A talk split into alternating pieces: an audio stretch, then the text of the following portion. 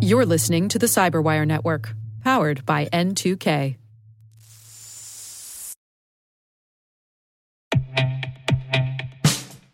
And now, a message from Cyberbit. Mastering cybersecurity is like mastering a sport. You build muscle memory through rigorous practice, then you train as a team to foster cohesion while operating under pressure. Like athletes, cybersecurity professionals thrive on hands on simulation.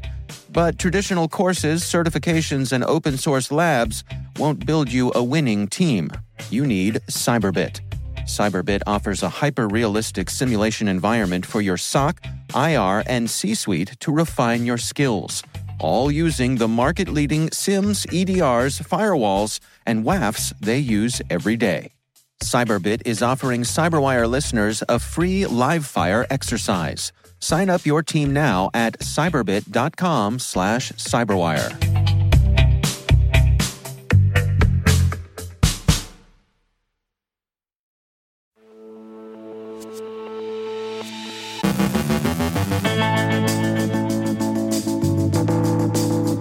Mustang Panda goes to church, but not in a good way.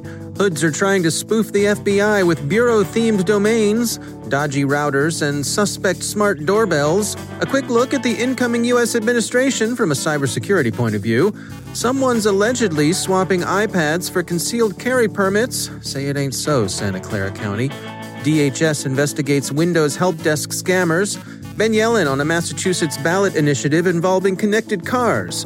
Our guest is Larry Roshfeld from AffirmLogic on the pros and cons of a Treasury Department advisory that could put companies who facilitate ransomware payments in legal jeopardy, and some more advice about safe shopping during the holidays.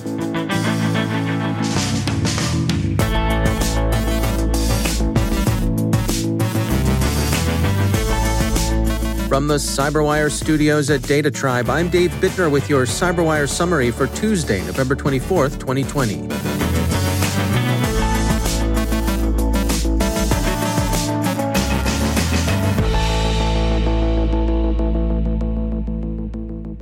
Researchers at Proofpoint have detected a resurgence of Mustang Panda activity. The Chinese intelligence service threat actor has long been active against ethnic and religious minorities.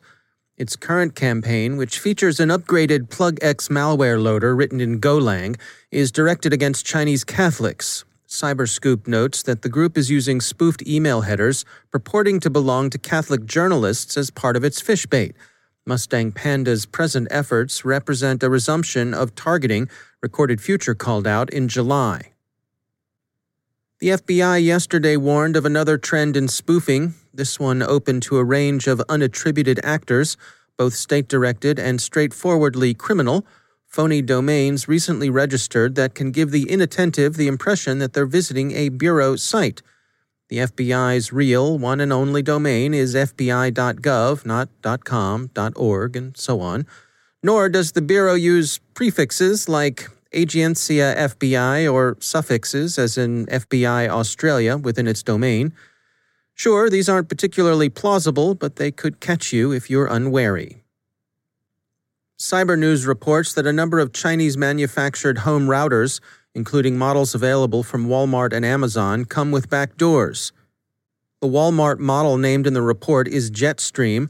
The device available from Amazon and also from eBay is Wavlink. Walmart says it's looking into the matter and that in any case, Jetstream is out of stock and the retailer has no plans to reorder it. British consumer group Which says that it's tested 11 smart doorbells and found them wanting. In addition to unbranded Ring knockoffs, the models included systems from Qihoo, Ctronics, and Victure.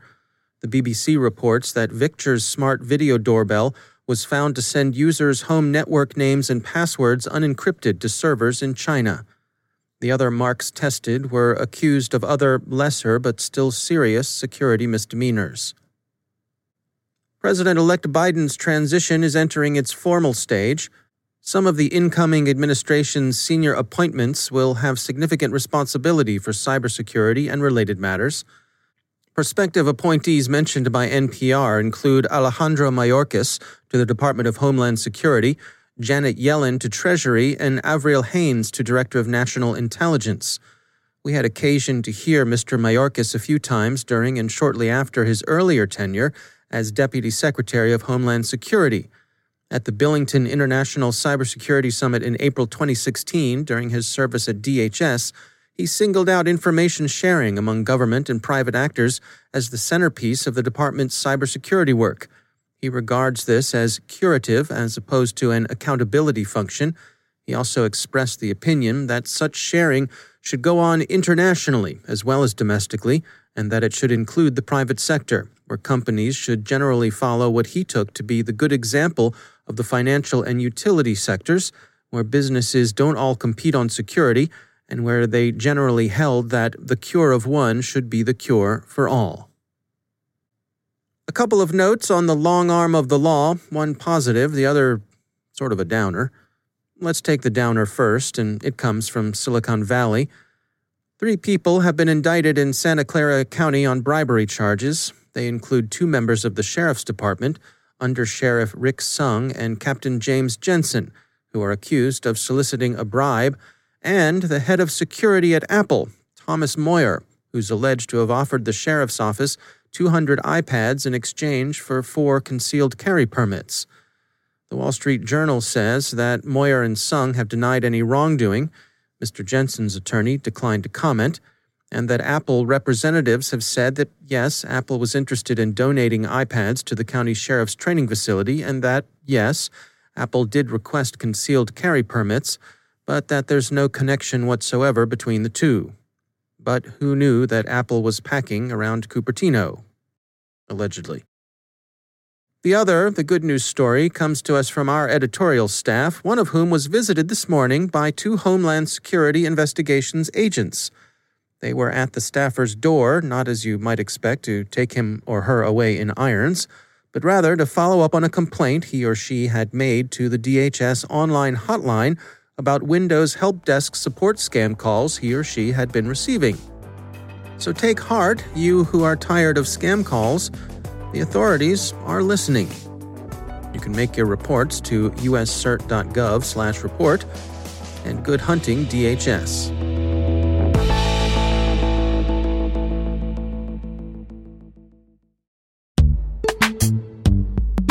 Every day, your IAM tech debt grows. Your multi generational services struggle to work together. Building an identity fabric can fix this. It makes all your identity tooling stronger and allows you to connect any app to any service you want to use with zero coding, zero maintenance, and zero app downtime. Strata's identity orchestration platform separates the identity logic from your applications so you can optimize existing IAM tools and manage them in a single control plane. Now, every vendor, standard, and architecture work together. In short, building your identity fabric means you can secure your non standard apps, keep your complex access policies, retire outdated IDPs, and modernize in record time. So build your fabric with Strata Identity and get rid of tech debt for good. Visit strata.io slash cyberwire, share your identity priorities, and receive a pair of AirPods Pro. Offer valid for organizations over 5,000 employees. Connect today at strata.io slash cyberwire.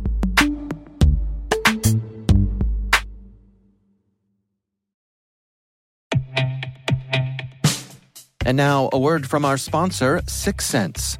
Syxsense provides award winning cloud based automated endpoint and vulnerability management solutions to streamline IT and security operations.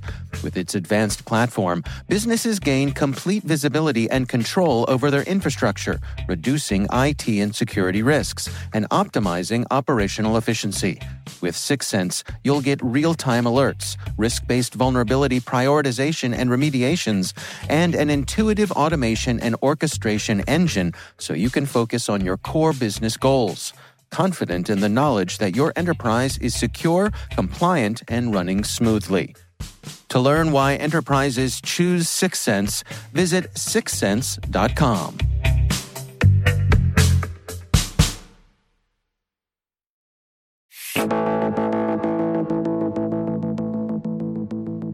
The U.S. Department of Treasury recently released an advisory stating that companies who facilitate ransomware payments could face fines. Larry Roshfeld is CEO at AffirmLogic. He joins us to discuss some of the pros and cons coming from that advisory. Well, I think this is essentially an analogy to the situation with terrorism in the real world. So the U.S. government has always had a policy not to negotiate with terrorists or hostage takers, and that's been relatively effective. And I think they're just trying to extend that into the cyber world. Um, though, with all good intention, I think there's some repercussions of that decision that haven't been thought through completely. And what do you suppose some of the repercussions might be? Well, let's imagine a situation where you've got a community hospital. It's the only hospital within 250 miles for many of its patients, which is a very typical situation in parts of the U.S. And they become the unfortunate victims of a ransomware attack. If they don't have the appropriate IT systems in place to be able to recover, you're putting them in a very difficult position because basically, if they pay the fine so that they can recover their ability to function as a hospital, then they're at risk of being shut down by the government because a fine could put them out of business. If they don't pay the pay the ransom, then they've been shut down by the terrorists. So they're kind of in between in a situation where, with all good intention, the government may have repercussions to their decisions that they never intended in the first place. Have have we been at this long enough to be able to track the difference between companies who are transparent and, and putting out information to their constituents, you know, throughout the process, and folks who keep everything closer to their vest? In terms of just what is one likely to have a better outcome than the other? It's a great question. The challenge is you don't necessarily know the people who are doing such a good job that it doesn't become public at all. Mm. So it's hard to measure because you know, there is the philosophy that says sunshine's the best disinfectant. You should disclose anything that happens. On the other hand, are there organizations who have disclosed absolutely nothing and have therefore become safer because no one knew that they were having a problem? Now, the issue may be that they're violating even outside the US regulations like GDPR. So they may be taking a risk, but it becomes a business risk of, well, do I disclose, which I'm required to do, and potentially have a huge catastrophic problems? or do I not disclose and take my chances of government fines later? And so, depending on kind of the impact, I think a lot of business people will make a decision essentially weighing out what the risk is versus the reward. I wonder too if if there were a strict prohibition on it, you know, from from the government. I mean, would that would that almost could, are there situations where that could be helpful to the organizations to to be able to say, well, our hands are tied, we're simply not allowed to pay the ransom. It could be, uh, to a certain degree. It resolves one problem, but it doesn't resolve the other, right? So, mm. you know, you're basically saying to your, let's, let's use that hospital example. You're saying to your patients, hey, there's nothing I can do about this. I'm not allowed to prevent, you know, I'm not allowed to prevent this. But then the patients could say, well, wait a second, why didn't you do something in the first place? You know, I'm never going to trust you people again. I'm not going to go to you. I'm going to tell my friends not to go to you. So the end result may be that their reputation is protected because they can say it's not my fault. The government made me do this. But effectively, if your client base, patient base disappears, or if your physicians say, hey, we don't want to work here because what's next, you know, what's going to come out next? My malpractice history or my other information? And so there's a perception issue in addition to the reality issue. That's Larry Roshfeld from AffirmLogic.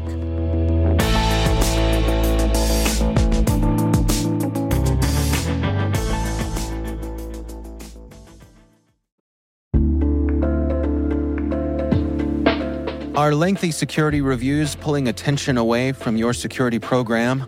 With the largest network of trust centers, Vanta can help you streamline security reviews to win customer trust, save time, and close deals fast. Proactively demonstrate security by showcasing key resources like your SOC 2 or ISO 27001 and provide real time evidence for passing controls.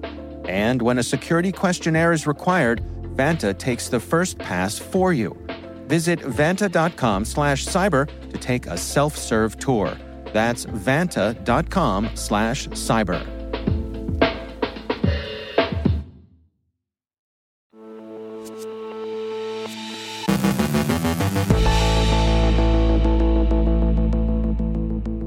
And joining me once again is Ben Yelin. He's from the University of Maryland Center for Health and Homeland Security and also my co host over on the Caveat podcast. Hello, Ben. Hello, Dave. Uh, interesting article. This is from the folks over at Ars Technica. This one's written by Jonathan M. Gitlin, uh, and it's titled Connected Cars Must Be Open to Third Parties, say Massachusetts voters. Looks like we got a ballot initiative that passed up in Massachusetts, huh, Ben? Yeah, so Massachusetts back in the early 2010s, long time ago, uh, passed what's called a right to repair law. Uh, so any sort of connected car platform or any really any mechanical issue with a car, it can't be proprietary to the dealer. So there can't be like if you buy a Honda, they can't have it so that you know only a Honda dealer could potentially fix that problem. That's what right. the right to repair essentially is. I think we've talked about this in other contexts. Yeah, uh, yeah. My, my brain is reminding me of a John Deere tractor. Yep, that's um, right. That's right. So, what this new ballot initiative does is extends that law to connected car platforms and telematics services. So, Apple CarPlay, uh, you know, the Android equivalent, any other electronic system you might use in your car. Uh, the voters of Massachusetts approved an amendment to this law saying that these vehicles, telematics equipped vehicles, have to be accessible via a standardized open data platform where you can bring it to any repair shop. Um, you know, your uncle down the street, your local repair shop, uh, repair right. shop in, in your small town, and not just the dealer um, to access that data and fix any problems. Hmm. Um, hmm. I think this is a, a, the first of its kind in the country, uh, extending this right of repair to telematics equipped vehicles. And to me, it, it seems like a, a very wise policy choice. Um, yeah. I know in the economics world, we kind of refer to this as uh, rent seeking behavior, where somebody like a car dealer configures their car in such a way that only they can fix it. So right. they're, you know, giving themselves an economic opportunity by shutting everybody else out of the market through. Um, yeah. So I, you know, I think it's it's good, and in my opinion, to cut against that. And the automakers were not pleased about this. They they lobbied hard to uh, to not have it. They and they were saying uh, that this opens up some security issues, as uh, you know, so much of what's going on in our cars these days is all software. I like to joke that um, you know my favorite iPhone accessory is my car. yeah, that's a wonderful iPhone accessory. Uh, it's probably the the one I use the most throughout the day. right. yeah, I mean, you know, I think there's certainly justified skepticism at what the car companies would say here because their dealers are going to end up losing out on a lot of uh, money that's now going to be going to third party mechanics. Um, so, you know, there's certainly a reason to be skeptical. Uh, you know, I don't know exactly the merits of the security concerns with the software. Um, I don't know how legitimate they are and how much risk would be presented by allowing third parties to to fix those glitches. Mm-hmm. Um, so it's certainly a legitimate concern, but I think we have to kind of cast a skeptical eye on it, considering that you know they are looking out for their their bottom line here. And one of the ways that car dealers make money is luring their customers back in to use them for uh, mechanic services.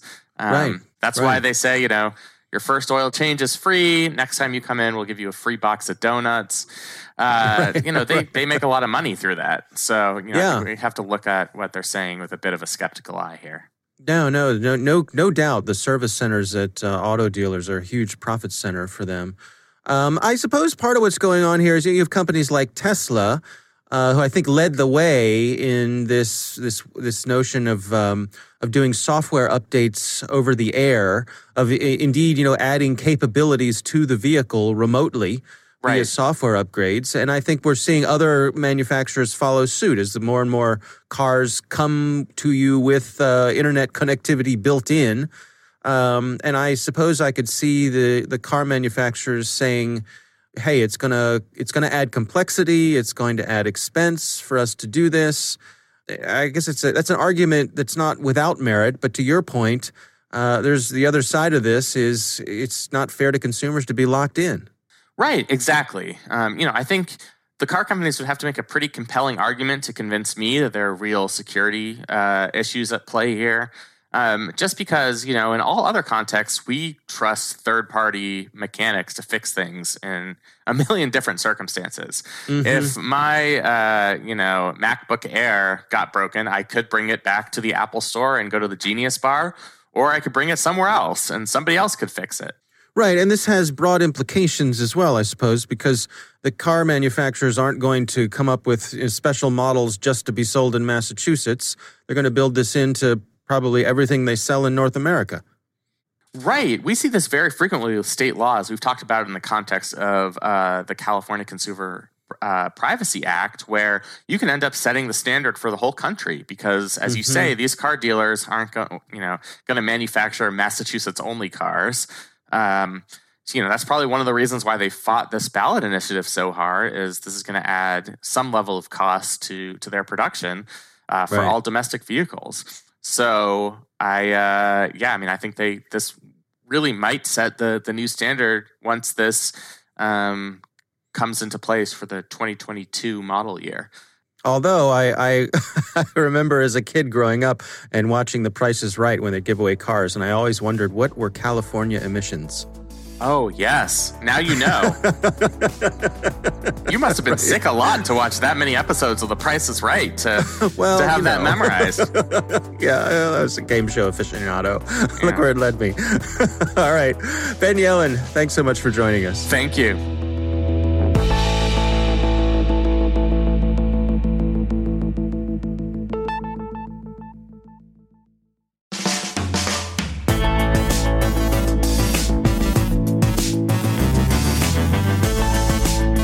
And that's the Cyberwire.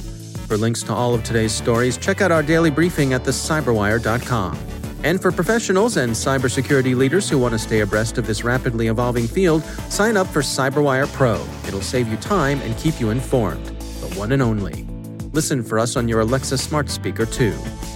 The Cyberwire podcast is proudly produced in Maryland out of the startup studios of DataTribe, where they're co building the next generation of cybersecurity teams and technologies.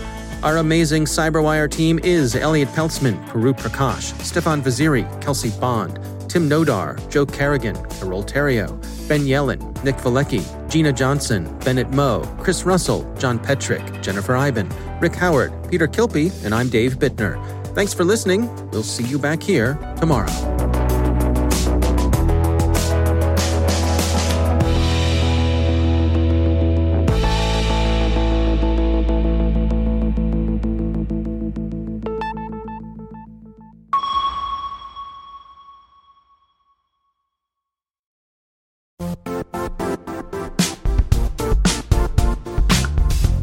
Now, a word from our sponsor, Zscaler, the leader in cloud security.